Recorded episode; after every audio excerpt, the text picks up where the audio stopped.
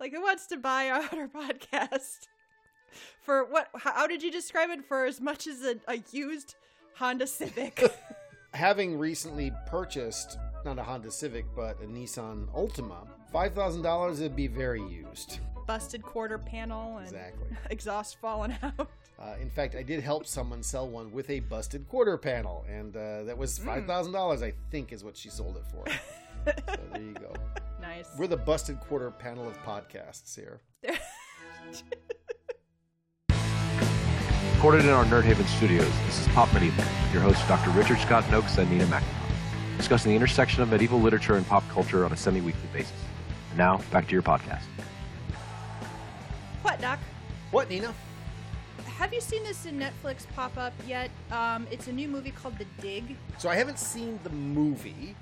I saw the trailer for the movie, and I was interested in seeing the movie, but I thought, well, we might want to talk about the movie for Movember.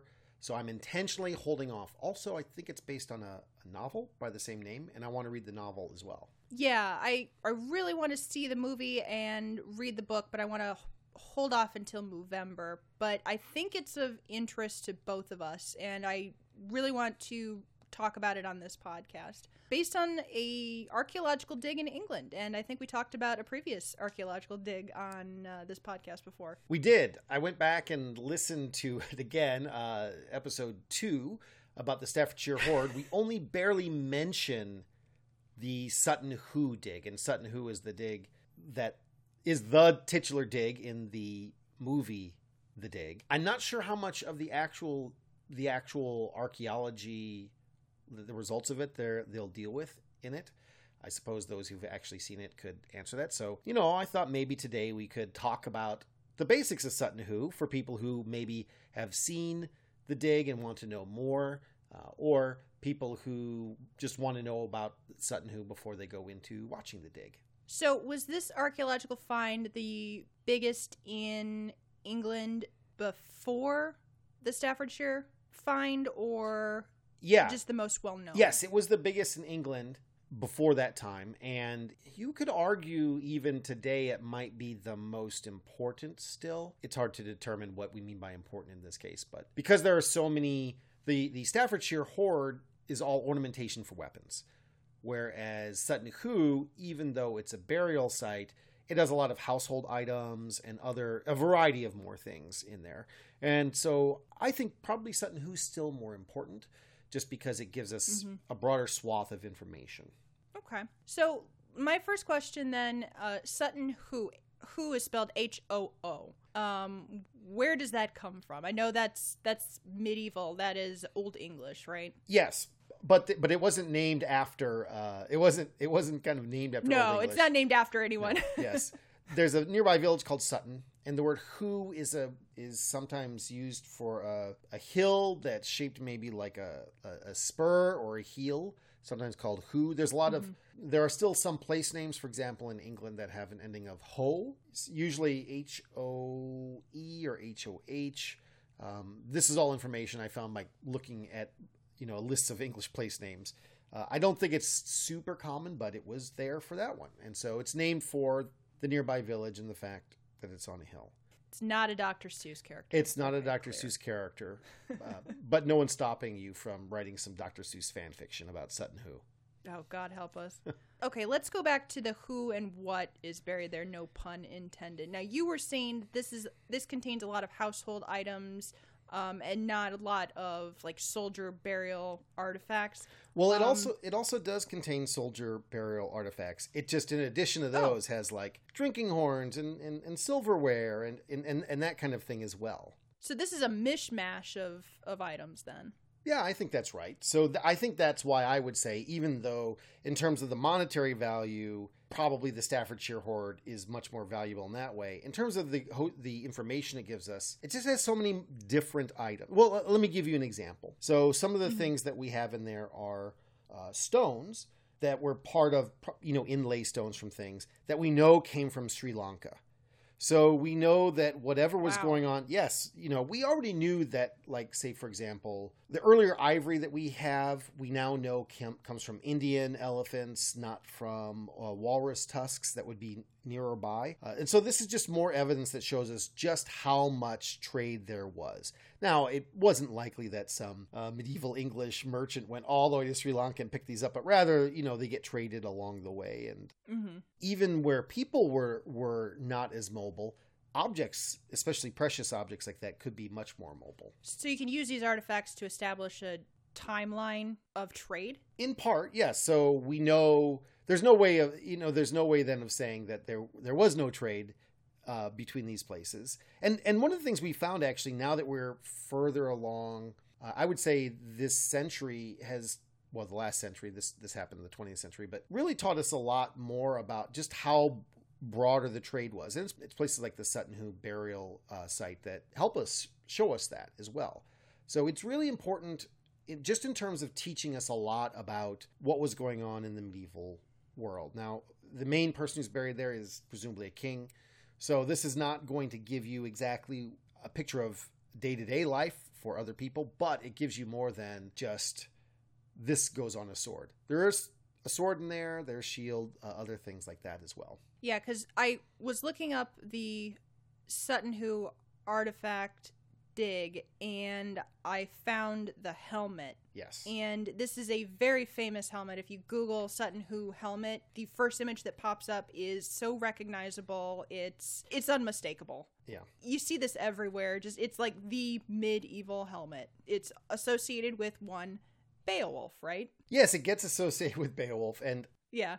I, I have to say, I you might not know this because I end up dealing more directly with the authors. But when authors of books that we publish at Witan Publishing, when authors suggest their cover, over half of them want this helmet on the cover, uh, which is which is why we try to avoid the helmet because then Yeah. they would all have the helmet all the time. So we try to be very spelling sparing with the use of this helmet, but it is just it's just iconic. And there's also a belt buckle. So there's other things there, of course, like I mentioned. There's this helmet and this belt buckle, uh, and I, I'll have links to two sites in the show notes. Uh, one is to the Sutton Hoo National Trust site, where you can go to the place where the dig happened, and they've got some stuff there. And then the British Museum has much of the collection, and they have some of the more some of the more beautiful uh, elements. Also, by the way, in the British Museum, and I'll have a separate link to it just to help you find it more easily. There's a virtual tour so you can look at these. But if you look at them, you'll see there are lots of things, but really, I'd say if you were to name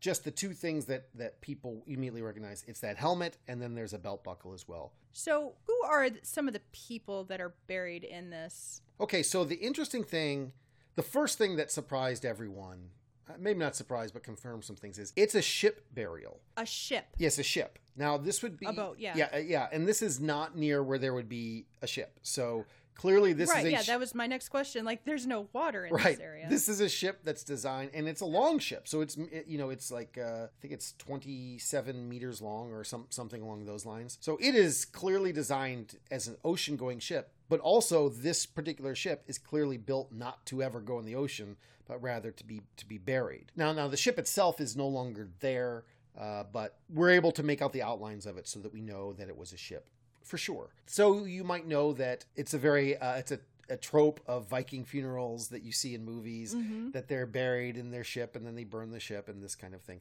Well, the the buriedness of the ship has suggested to a lot of archaeologists that we're sort of in this in between phase where the people have been are being Christianized, but they're not completely Christianized, so they still have these like pre-Christian rituals, and so I'm going to be buried like a Christian, but I'm going to do it in a ship. Like a, a Norse worshiper is, I guess, the idea yeah. you know, obviously we know this was someone with some money. So even if we never had, even if everything had been looted out of it before and we just found the ship, it's going to be someone important and powerful who you're going to build a ship for the purpose of burying and not and not taking to sea. Yeah. Interesting. My final question about those who are buried, and I'm asking this because I've been reading a lot about uh, the Satanic Panic and um, Satanism in general these days, Mhm. um, just for you know curiosity's sake. Um, anytime you find scare quotes, Curiosity's sake, yes.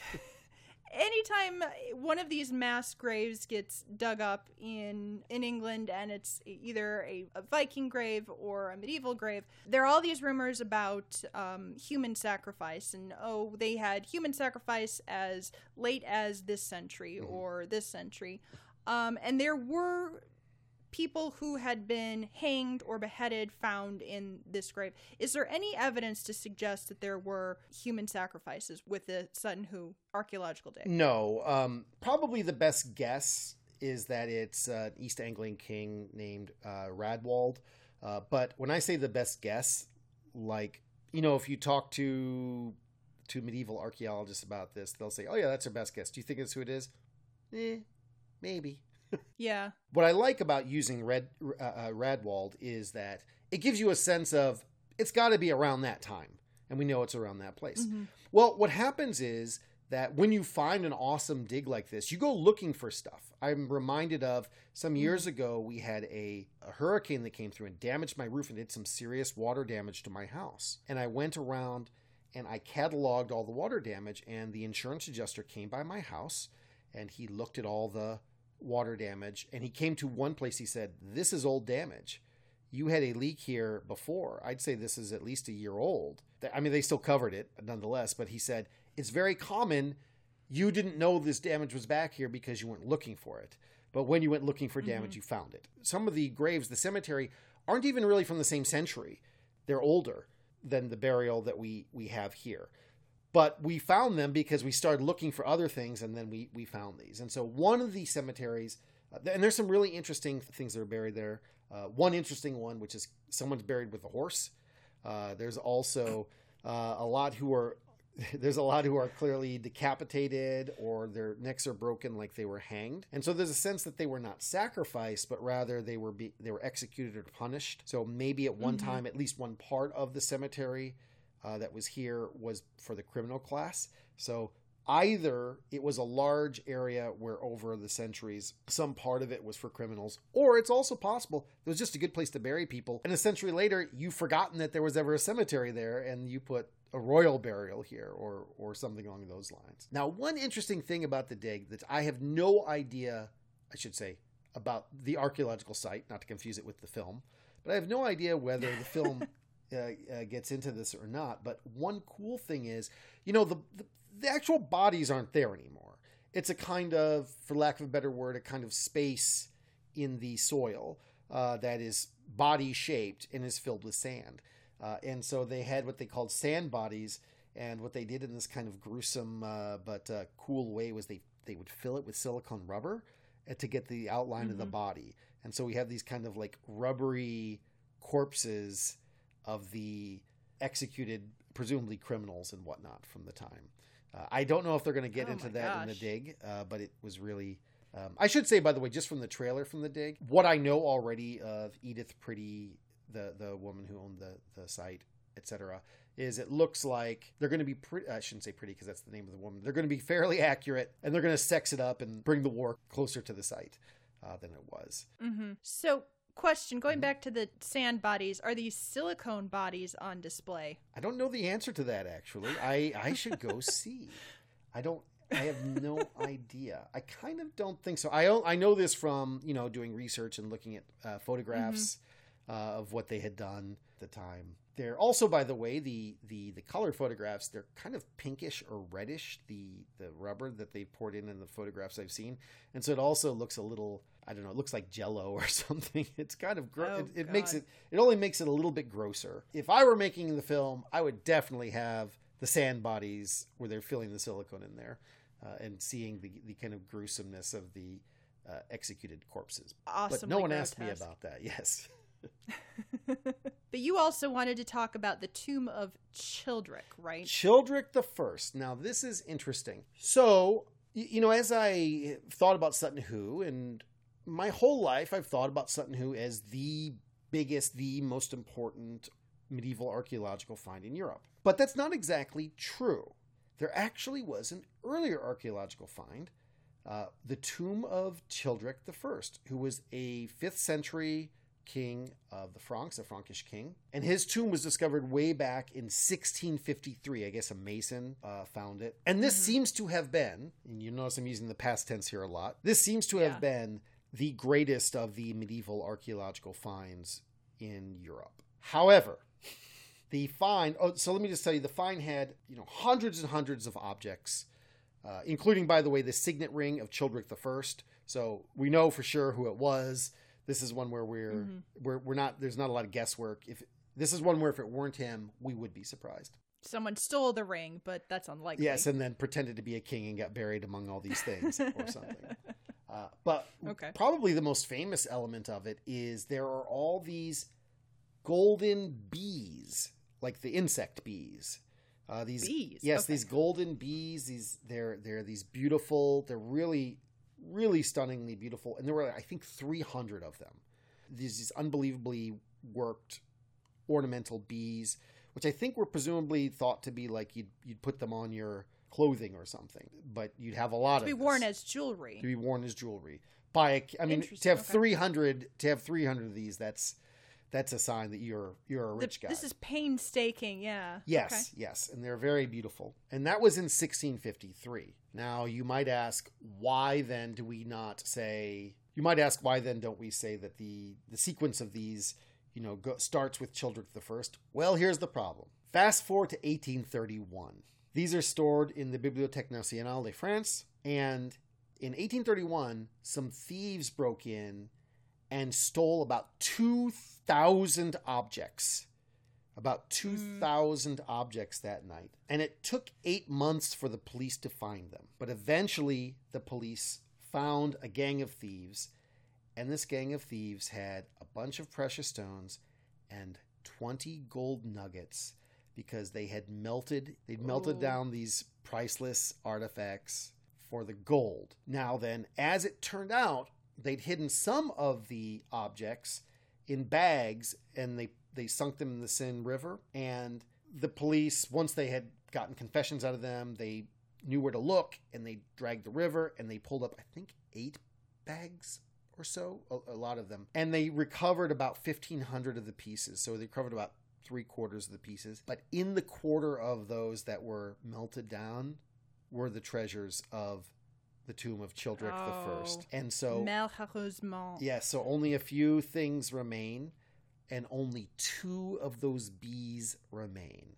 So if you go online and you Google the bees from the tomb of Childeric the First, you can see two, and those are the only two you're ever going to see. But they were really important. I mean, so just before this, say a couple decades before this, you know, Napoleon got really interested in making heraldry for himself, and so he adopted the bee as his personal emblem because of this particular archaeological find. It hadn't been melted down yet when he did this. And so if you look at pictures of Napoleon that are painted where he's not in military clothes but in sort of imperial kind of clothing, in some of them he'll have like a fleur-de-lis, but more often if you look closely, they're bees that are embroidered all over his clothes or things like that because of Childeric the First. Uh, this would also make a great and very exciting film, but unfortunately, it would result it would end sadly with That is a very sad story. yes. So that's how we lost what we might be saying today is the greatest of medieval archaeological digs,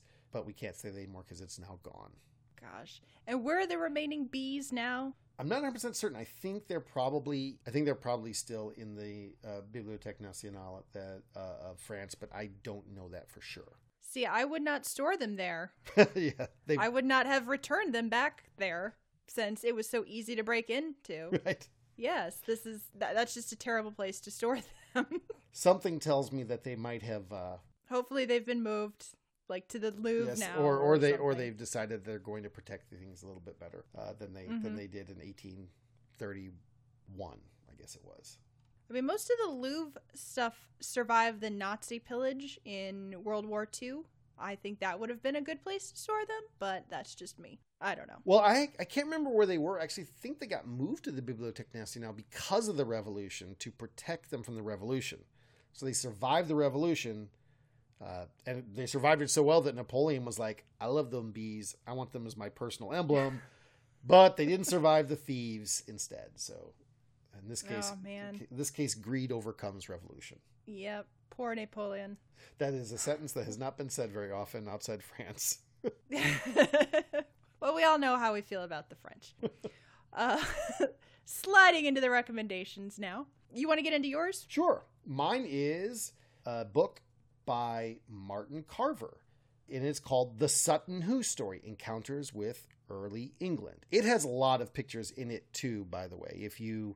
Uh, it's it's really beautiful. It's a really definitive account, and it it's not just about the Sutton Hoo find, though it has that in there.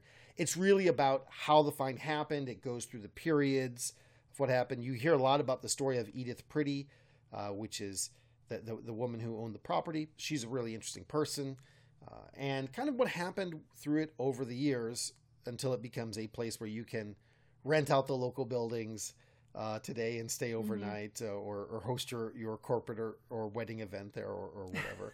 uh, what happens between those? Your team building exercises Yes, there. right. And Martin Carver, he's really he's really very very good, and the book is accessible, I think, to the average person. Uh, but also, it doesn't shy away from giving you all the details that you would want uh, if you're a bona fide milita- uh, medieval scholar. That's Martin Carver's Excellent. The Sutton Hoo Story.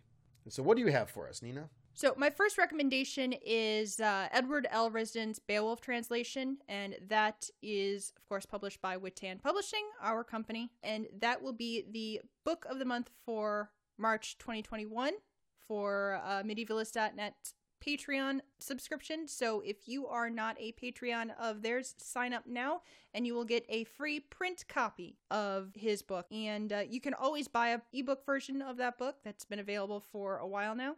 Um, but if you want a free print version, sign up as a Patreon patron, and you will get a free copy in March. For that, you'll have to buy a copy, but um, please do so. I should also point out that that it was also picked out. Uh, I think it was last month. It was the top three Beowulf translations you should uh, read. It was one of the top three that they picked. Yes, So it's wonderful. yes, award-winning translation. Not just us talking, it's other people talking about it too. My second recommendation so, John Preston, who wrote The Dig, which is a historical fiction novel based on the Sutton Hoo discovery. He also wrote a book called A Very English Scandal, which is a true crime nonfiction novel. if you're into this sort of thing, it's based on the Jeremy Thorpe affair, uh, which is, again, he does not bury the lead. It's a very English scandal. Happened in the late 70s, where a member of parliament Jeremy Thorpe was acquitted of attempting to have his lover murdered. He hired a buffoonish assassin to murder his much younger lover, and it has just about everything English, there's tea, there's members of parliament, there's horses. It's just absolutely ridiculous. I'm recommending this book because it was turned into a BBC miniseries a couple years ago with Hugh Grant and it's just it's very stuffy very ridiculous and of course it could be based in in the us but this one is just so very english lot of monocle popping and um just so i i'm recommending this Okay, that sounds great. And uh, now, now that we've actually recorded, I'll be able to watch the dig and read the book without uh, contaminating my reading of it beforehand. So I'm actually looking forward to it. Yes one thing to mention is that uh, john preston is the nephew of um, margaret guido who was one of the archaeologists on the sutton hoo dig I did not know that. Yeah, when I was looking up uh, this author, I was like, "Oh, that's interesting. I guess he's got a uh, a personal stake in the matter too."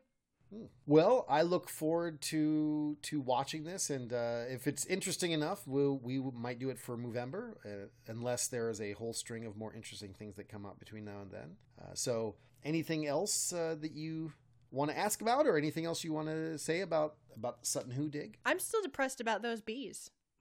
we could have had so many golden bees to admire, but you know, people got to melt them down. I am too. So, uh, so just remember, people, Uh, if you do steal antiquities, which we do not recommend, please do not melt them down. Please, uh, if you're going to sell them on the black market, uh, keep them intact. Please so, keep them intact on the black market. Yes, so maybe some centuries from now, when you get arrested, we can then get them back intact. When you die and leave them in your will to whatever corrupt niece or nephew, we can eventually find them again and put them in a museum where they belong. Exactly. Or return them to their rightful country. I mean, that's actually what, where they belong. But, all right. Wes thu hal Doc. Wes thu hal, Nina. Pop Medieval was recorded Nerd Haven Studios. The hosts are Dr. Richard Scott Nokes and Nina McNamara. Our audio engineer is Engineer Mike. The music is courtesy of Dr. John Ginwright. For more information, visit our website at profawesome.com slash popmedieval. That's P-R-O-F-A-W-E-S-O-M-E dot com slash popmedieval. Thank you for listening.